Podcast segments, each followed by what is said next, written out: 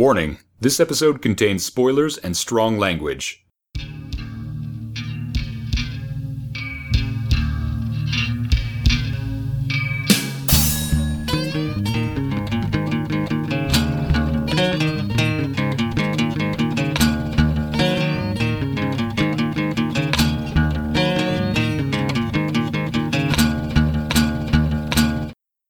Our first question that we got to answer is what do we want to call this project? I've been thinking about that and I've come up with nothing. I've come up with a lot of puns about carpenters and like nails and stuff like that, but nothing concrete. I had at one point the shape of things, Yeah, that could work. Yeah. but I don't know. Eh, Yeah. It doesn't jump. Maybe we could just do something simple like just completing Carpenter. Completing Carpenter would be good. From uh, Dark Star to the Ward. Unless he does something else before we finish, but I don't, that probably has a 80-20 shot. I don't think so. He seems to be slow in his output these days, but you never know. Well, it's not for lack of trying, it's just a lack of anyone giving him money to do anything with anymore. Which is so crazy. I mean, the Ward wasn't that bad. Actually, pretty good. Compared to Wes Craven's recent output, it was pretty darn good. So I figure, you know, maybe we could just kind of lay out what is our past experiences with John Carpenter. That's a very good question. My past experiences with John Carpenter, were- I didn't even know who he was when I started watching John Carpenter movies. There's a channel in Toronto called City TV, and I don't think they do it anymore, but they used to have a late great movies. They would have a guy with a super deep voice, who everyone said I sounded like. He would introduce these movies, and they were always like really interesting ones. Not always, but more often than not, it would be like something that would really open my eyes to different cinema and different science fiction, like Blade Runner was the first time I saw Blade Runner. Hmm. All of these I discovered while babysitting, and I, when I was actually allowed to stay up late. Blade Runner, Westworld, all sorts of like darker science fiction and action films. And that's when I discovered a movie called Escape from New York and hmm. I was smitten. Oh my goodness. I still love that movie to this day. I even love the sequel. I think it's great, even though it's the exact same film, but in a different coast. But with Bruce Campbell. Yes, with Bruce Campbell as the uh, plastic surgeon, the grotesque plastic surgeon. Love it. And of course, it ends with surfing. Giants surfing against a matte screen or whatever, a blue screen. Love it. and I eventually started learning who he was through Halloween. I became a big fan of Halloween. It's one of those things when everyone says Freddy or Jason, I always say Michael. Ditto. Yeah, it's just, it's so great. And it's a perfect horror film in my mind. A horror film should always be like an incident. Like I like story and I like setup, but it should always feel like you're just kind of like catching these people right before this horrible moment Yes. that they have to survive or not. And that's what I love is Halloween. It's basically everything goes down in one hour. it's true. And the rest of the film is just the build up to everything going down in that one hour. Exactly. And I like that sort of thing for horror and even in action. Like that's why I liked recent films like Dredd and um, Yes. uh, The Raid, where it just feels like you're coming in, you're catching these people right when the shit hits the fan and then go. And then you kind of see how they survive. Other Carpenter films, uh, The Thing. The Thing was what got me into finding out who this guy was and what was it was about. I used to read this book called uh, Morvern Callar. It was a Scottish book. It's about this young woman whose boyfriend kills himself and she takes his manuscript but then puts her name on it and gets all the money and then just travels the world. And she's like a pop culture obsessed and she talks about how uh, it was hard in Scotland to find a copy of John Carpenter's The Thing. So I immediately had to find this movie, The Thing. and I watched it and I was just like, oh my God, that was the scariest and most original movie I have ever seen in my life. And oh, I still love it to this day. Wow. So, Julia, do you have any experience with Carpenter? Mm, Not like Alex, no. I think I only ever owned one John Carpenter movie before Alex, and that was Escape from LA, which I purchased without seeing it on VHS exclusively because Steve Buscemi was in it. And I was going through a really big Steve Buscemi phase, which has yet to fade, but it was at right at the pinnacle then, where I was like, anything. And I thought it was ridiculously enjoyable. Again, especially the Steve Buscemi scene, which is uh, what you see in the trailer, which is why I bought it, which is him riding his convertible against the street as he's surfing down the thing. And then other than that, like I didn't really know who he was until I met Alex, and the thing was the first thing that he showed me. Yeah, I showed you the Nice. thing. I made you watch the thing. It used to be a movie that my friend Jessica, who is one of the other people on the podcast that I'm doing, the Midnight Society, she's a big horror buff. We used to watch it when we were all single for Valentine's Day. We'd always watch the most brutal movies we could find for Valentine's Day. I think the best thing about the thing is that how many times have I watched now? 3 You've times. watched it three or four times, I think. I forget every time. So every time is like a new, and I am equally terrified. And I'm like, what's gonna happen? She has the most delightfully bad memory of all time. It's it's amazing for watching movies. Every time in Aliens, I say, "Yeah, they made it. It's all over now." And, and as, soon as, as soon as Bishop gets ripped in half, her mouth is on the ground. I never see it coming. Every time. it's wonderful. Gullibility is always so fun. Oh yes, for sure. Well, that'll be nice because you'll be approaching this project with probably the freshest eyes of the bunch. oh, absolutely, yes. She hates Big Trouble in Little China. I don't care for it. I think That's a that- polarizing one, yeah. a lot of movies that I dislike more. I think that you could put it on while I crafted in the background or perchance looked at things on Pinterest. But honestly, to sit down and watch it, no. and I had this theory that women just hate this movie. And I know you obviously can't say that. You can't make that generalization. But every woman I know hates that movie. hates it. I think it's a very boy-friendly movie that I think just like boys radiate to it for some reason. I don't know why. It's the only Carpenter film I own. So I don't know. I don't know if this is like just a, a crackpot theory, but so far it's holding up pretty nicely. Well, and honestly, one of the reasons I kind of wanted to reach out and get a third person for the project, and preferably a woman, is because, yeah, a lot of John Carpenter's films are kind of macho guy movies. hmm And it would just be interesting to get a different perspective on that. Plus, we need someone who's not completely rapturously in love with John Carpenter. Otherwise, it's just going to be you and I going, I oh, love oh, him. Oh. Yeah. Especially when we get to like the five minute fist fight in an alley and they live, Oh, God. which is about the manliest man scene of all. And I, oh my goodness, I love that scene. it just keeps going. All right, how about you with the Carpenter? Before I knew who he was, I know as a child that I saw Starman and Big Trouble in Little China, especially Big Trouble in Little China, because I remember as a little kid being completely freaked out by the guy inflating himself. Oh yeah, that would do it. And I didn't even know what those, I like just caught snippets of them on TV. And I didn't even know what they were until years later when I saw them again. Uh, okay. It was when I was around 10 or 11, my dad started introducing me to cinema. Okay. When I was 10 and 11, that was when my dad had me watch The Godfather and Apocalypse Now, both of which I still haven't been able to watch again. oh wow. But I also at that time saw Escape from New York and Assault on Precinct 13, hmm both of which I enjoyed. And then as I got into my teens, I finally got over my aversion towards horror movies and just dove into them head first. And that's when I saw The Thing. Mm-hmm. which affected me so much that for years I literally had all my school notebooks were full of doodles of people splitting open into mouths and tentacle stalks coming out. Damn. I had people freaked out when they would see my notebooks and I would just say, just go see the thing. Yeah. you can't explain that to people. Oh yeah. And then of course Halloween. And then as I got deeper into my teens, I actually found out who Carpenter was and started actively pursuing his films. And I think there's probably six or seven movies in total that I haven't seen yet. I haven't seen Body Bags. I haven't seen Elvis. I haven't seen what else haven't I seen? I don't know. See, I could probably just list off the ones I haven't seen. Mhm. Yeah, there's a few I haven't seen either. Memoirs of an Invisible Man. I haven't seen Most that. people haven't seen them. I've Yeah. seen that one. Yeah. That's the Oh. one I have seen. there you go. There you go. There you go. And someone's watching me. Those are the only ones I haven't seen. Otherwise, I've seen pretty much all. I haven't seen Prince of Darkness, and uh, you said Starman. I haven't seen that either. Oh, really? Yeah. That was his big Oscar film. Oh, really? The only film he did that ever got, well, aside from the short film we're going to discuss today, Of course. the only film he did that was nominated for an Oscar, and that was just for Jeff Bridges. okay. Jeff Bridges. Yes. Fantastic actor.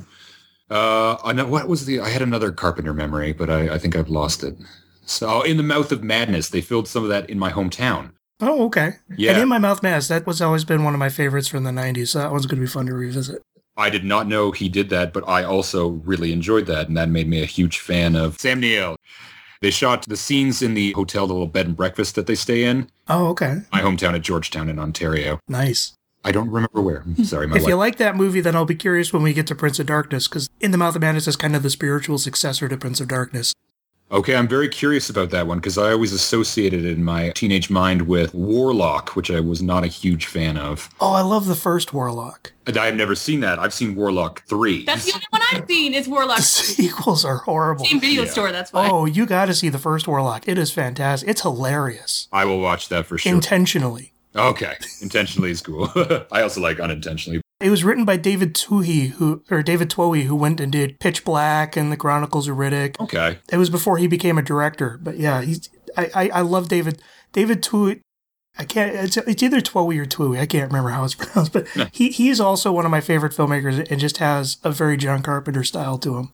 Pitch Black is definitely a John Carpenter esque film. hmm There's a few movies out there that are very much like spiritual John Carpenter films, like Attack the Block. I find to be a very good John Carpenter film. Yes. Dredd as well. Oh, Dredd is probably the most Carpenter film I've seen not done by Carpenter. Yeah, I would probably agree with that. It's pretty damn Carpenter. Also, around in my teens, I started collecting screenplays, and I've got pretty much all of the ones that Carpenter wrote, even a few that haven't been made. And I just love reading the guy. I just love watching the guy.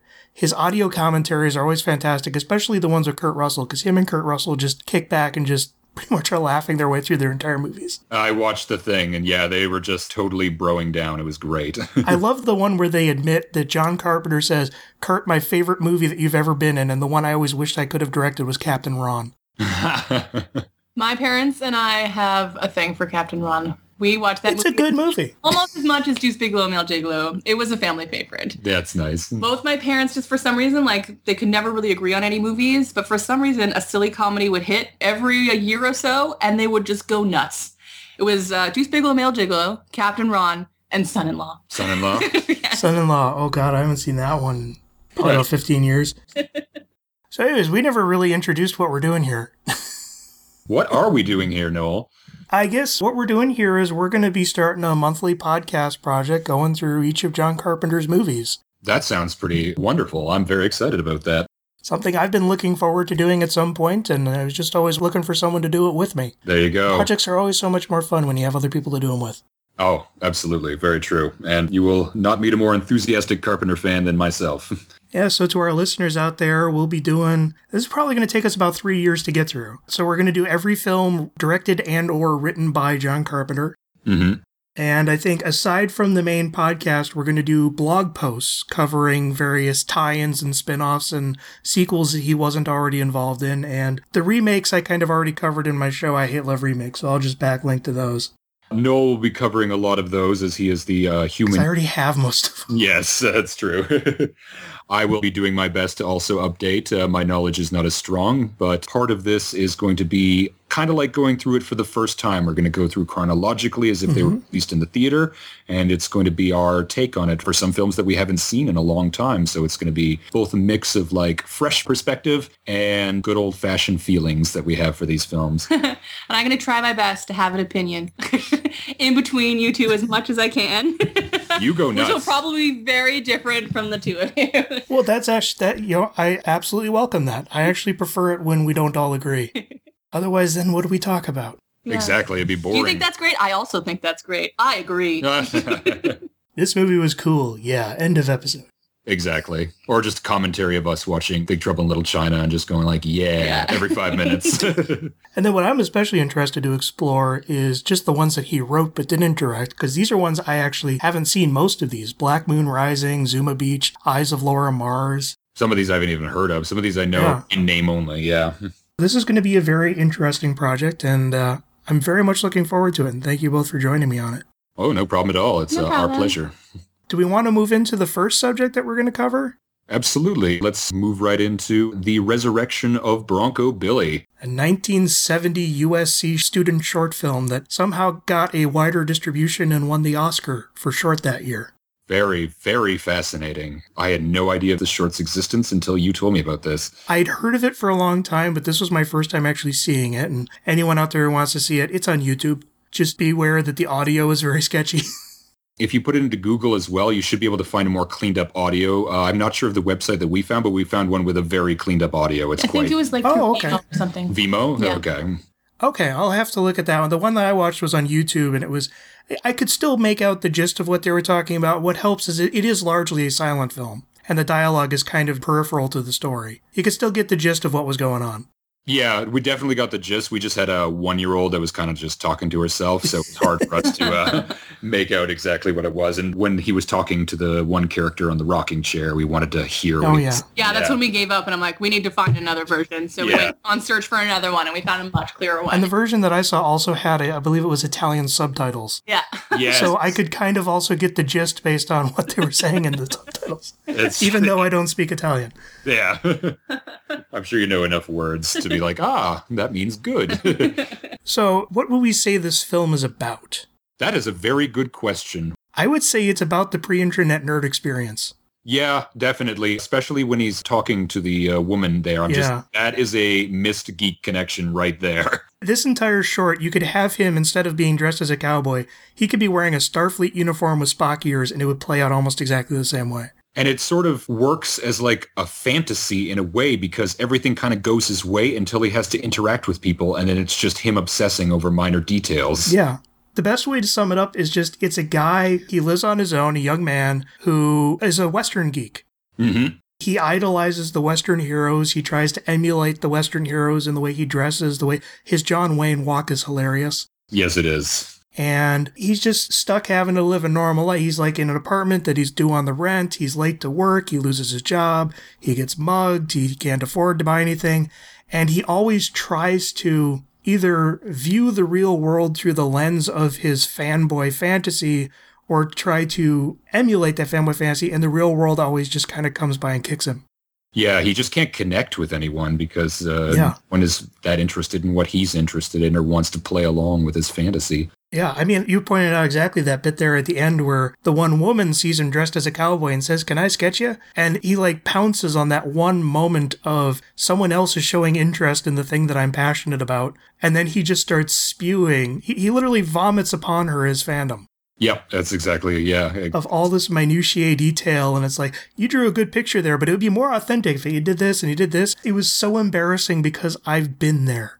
Oh, I think we've all been there at one point or another, especially geeks in their early 20s. And most of us kind of get over that, but we get super passionate and super Yes. defensive at the same time. And we're just like, love what I love, but don't come near me.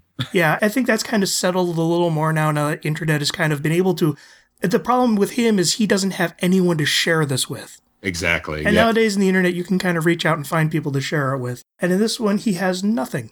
exactly. If he had that sort of outlet, then he could get his excitement over with and then kind of smooth over the details and learn to like approach people in a different way. Yeah. Because of this, it's just like everything at once. He's alienated by society, and by escaping into his fantasy, he alienates himself even more. Absolutely. Julia, what'd you think of it? I would say I could definitely tell it was a student film. Um, I could tell it was a student film because I was bored and confused. um, that's pretty much the way student films go. I, She's a uh, film student, by the way. coming from film school, I would say it definitely would have won, but no one would have liked it except the people on the judging panel.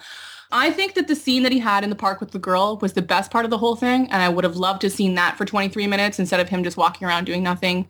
Would have been really great because I thought that was actually a really nice nugget, and I would have seen a lot more of that rather than everything else. Well, I'd agree that maybe this entire film you could have done in about five, six minutes instead Yeah, of 20. yeah, I remember in the beginning when we're watching him get dressed for five minutes, I was like, buddy, you only got 23 minutes. Get on with it. Yeah. like, I get it. I mean, I think you do need some of that build up before he gets to the park, but it could have been more tighter and more montage like. oh, yeah, it could have been in like three minutes instead of 15. And my one problem is that he was stopping and listening to the old guy tell the stories because the entire story is about him not being able to connect, and there's someone he can connect with.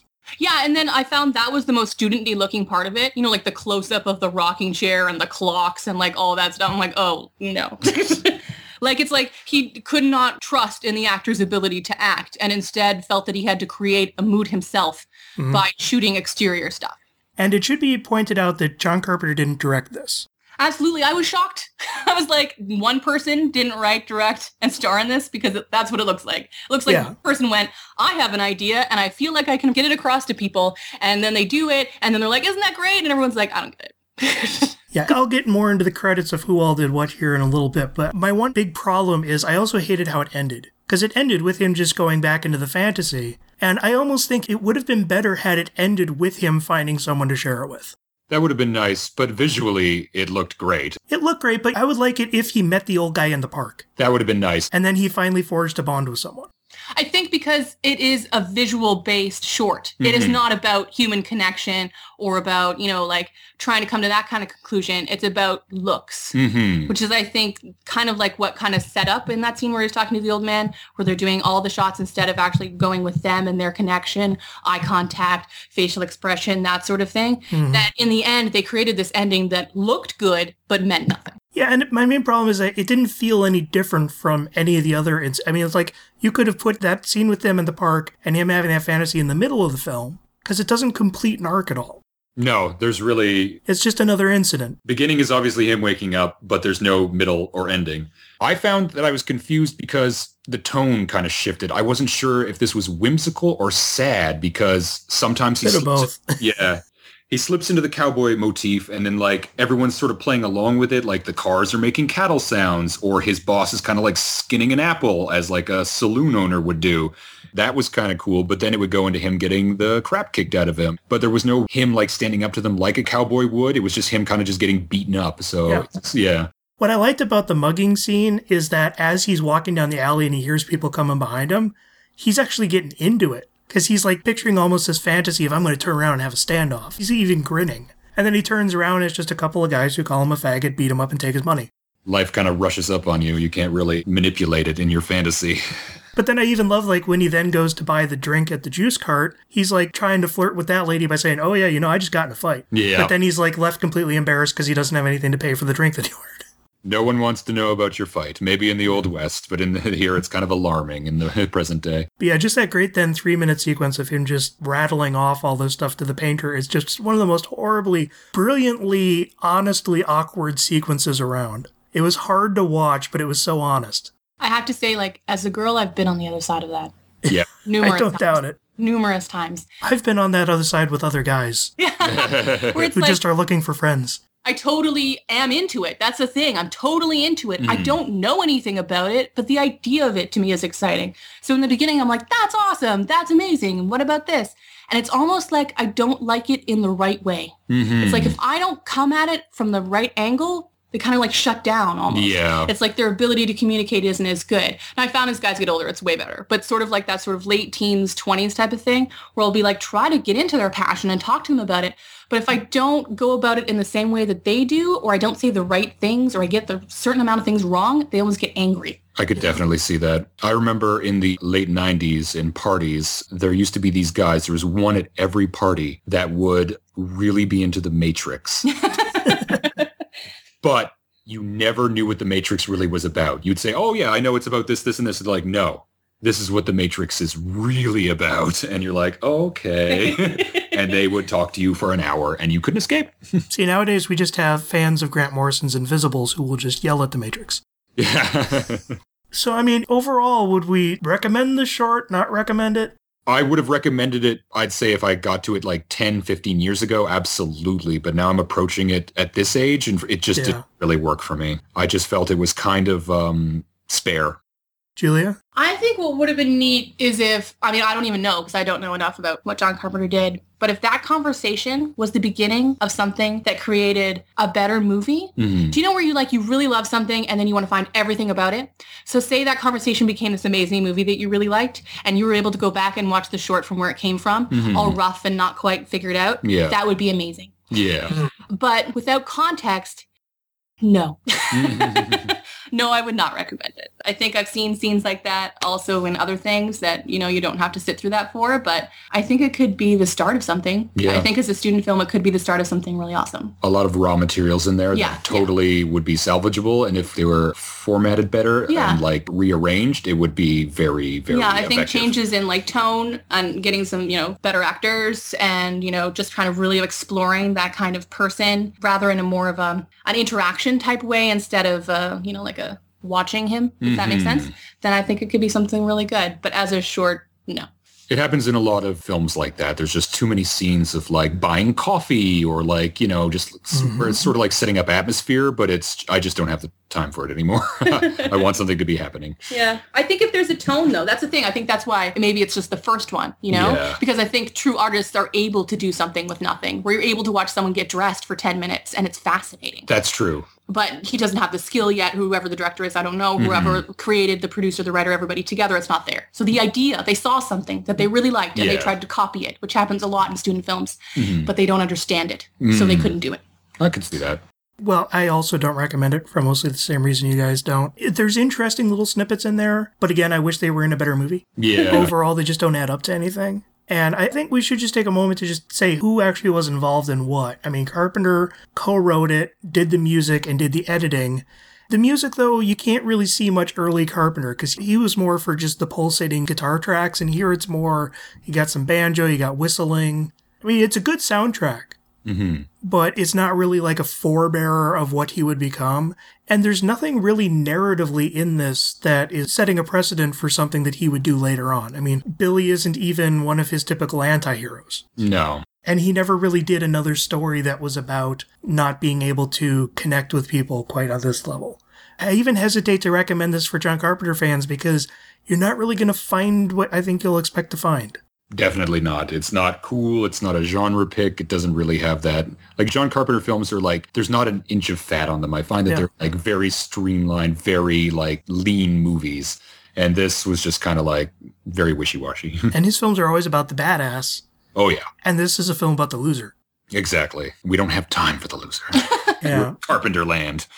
And as for the other people involved, uh, James Rokos, who directed this, he never directed anything else. He produced a few small things here and there, but didn't really do anything else. John Longenecker, who co-wrote and produced it, he did a few other things here and there, but nothing of significance. Trace Johnston, one of the other co-writers, he did this 1983 cult film called Hysterical that I've never seen before, but it looks kind of interesting. I've never heard of it, but if it's in the 1980s and it's a cult film, there's a good chance I'd like to watch it. And the other co-writer and cinematographer here, who is very important to mention, is Nick Castle, who we will see again because he is one of John Carpenter's best friends. Oh, And along with Tommy Lee Wallace, Nick Castle will work with John Carpenter throughout the next decade. And then they both went off and became directors in their own right. Nick Castle did The Last Starfighter. Oh yeah. The Last Starfighter, The Boy Who Could Fly, Dennis the Menace, Major Payne. Oh my goodness. He also co-wrote Steven Spielberg's Hook, which he was going to direct before Spielberg came in. Spielberg has a tendency of doing that. It's just like, oh, you're going to direct this? I'm going to direct this now. Yeah, so I mean, the only really two names among this crew worth looking at are John Carpenter and Nick Castle. And as I said, we'll see Nick Castle again. He actually plays Michael Myers in Halloween. He's the co-writer of Escape from New York. okay. So we will come across his name again. And then I just also want to mention among the actors, the woman who we meet in the park. That's uh, Kristin Harmon, the sister of Mark Harmon, the star of NCIS. Oh, I've never actually seen an NCIS episode. Who she's actually a very popular painter and illustrator. Oh, okay. What's NCIS? Uh, NCIS is to us what Flashpoint is to you. Got it. there it. you go. Yep. Flashpoint uh, was made right next to me. It's There the you go, office yep. Next to mine. The Yeah. office next to you. We get to go next. What movie is next? Yeah. What movie is next? I have done uh, extensive research, obviously. Our next movie is going to be Dark Star. I thought it was Dark Star, but I sometimes put my foot in my mouth. I always thought Dark Star was the first, but for some reason I always had in my mind that that was a student film. Well, it is actually. It, started as a student film, but then a distributor picked it up and hired them to shoot additional footage so they could expand it out to not really like a full length feature, but like a hour and change feature. Okay, yeah. I remember loving it, and uh, a very g- good band that I like called Pinback is actually named after one of the main characters in the movie. I haven't seen it probably since the mid 90s. It's been a long time. I loved it when I saw it, but it's been a long time. Yeah, early 2000s, I think, for me. I think I found like a VHS copy at some indie um, I've owned it. I've had it on DVD. I just haven't watched it yet. And now I picked up the nice new Blu-ray swanky edition. Excellent. Very good. Yeah, I would love to have the complete Carpenter set on Blu-ray. That would be wonderful. But right now, all I have is um, Big Trouble in Little China. That's a good one to have. It's a feel-good movie for me. I like to put it on when I'm down in the dumps and watch. Uh, Jack Burton is a feel-good kind of guy. oh yeah, old Jack. He'll get you through. And it'll be interesting because this is also going to be the first time I, I want to sit down and I want to finally read the Dark Star novelization. oh my goodness, a novelization of that. That's incredible. It was one of the first novelizations done by Alan Dean Foster, the guy who like novelized everything throughout the 80s. I used to read novelizations, but only in the 80s when I was younger, mm-hmm. because I would love movies so much that I would want one that I could actually read in my bedroom, basically. I read the novelization of The Good Son. Oh I my, mean, let, let me just take a look here. I have my, my shelf of Alan Dean Foster here, and yeah. novelizations he wrote were Aliens 1 through 3, Black Hole, Alien Nation, uh, Starman, which we'll be getting to again, uh, Last Starfighter, Krull, Clash of the Titans, Outland, The Thing. So, I mean, he novelized three John Carpenter movies. That's amazing. Alien 3, I believe, was the last novelization I ever read. That was actually the last novelization he wrote for a decade because it was such a hellish experience. Oh, wow. I imagine. The producers were on his back just as much as they were David Fincher's. Yeah, that whole production was like a disaster piece. Yeah, Alan Dean Foster, I love his stuff, and I've had that novelization sitting on my shelf for a while. I figure this is the project to do it. yeah, it's going to be a pretty extensive project. I'm very excited. We're going to start in the 70s and work our way up to the 2000s. Oh yeah, and as I said, I collect a lot of screenplays and I have the novelizations for a lot of this stuff. So I think when we get to like films where I have like draft that's like different or a novelization, I think I'll just bring that up when we get to the end of that episode, Sounds good to me. as opposed to doing a full separate blog post on it. Yeah, for sure. Yeah, you got the knowledge. This is my geek foo and it is strong. Exactly. And we're here for the entertainment and some thoughts. Basically, we'll uh, try and get out a few jokes or something, I guess. So I, I think this brings our first pilot episode to a close. yeah, I would say so. Thank you for joining us, folks, in uh, Carpenter Land, and we look forward to entertaining you over the coming years. And unless anyone else has anything to say, we're done. Julia? Oh no, thank you very much. I had a very good time. And I think we're done. All right, sounds good. Cut.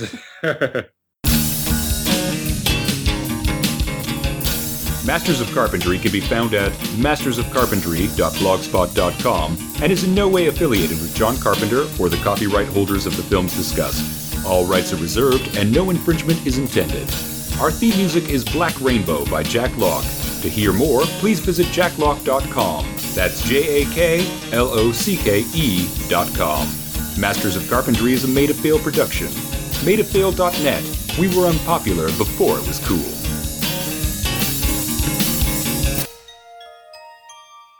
I think I saw it when it came out, like when it was a new release rental, not at the theater, but yeah. What was weird was my mom really liked Pauly Shore, so I went and saw a bunch of Pauly Shore movies in the theater with my mom. It was my dad that really liked him, which doesn't really make sense for like an old British man to be like, that's Pauly Shore. He's really got something. So I mean, my mom and I went and saw that in the theater, Jury Duty in the Army Now. Wow. I think we faded by the time they got the Bio-Dome. I think that's for the Oh. best. Bio-Dome would have broken you. Yeah. I did not know he did that, but I also really enjoyed that, and that made me a huge fan of. Uh, oh my god, my memory's kicking in. Um, a huge fan of uh, Jurassic Park Jones. We'll call. um, say, oh, what's his name? Sam Neill. Sam Neill. There we go. Obviously, I'm a gigantic fan to this day. And Bruce Willis was just like, damn you, Seagal. You know, maybe that's where Bruce Willis is heroin. That's what Steven Seagal has tied behind his head. he took it. Yep. He. He just like dangles it mockingly at him. uh,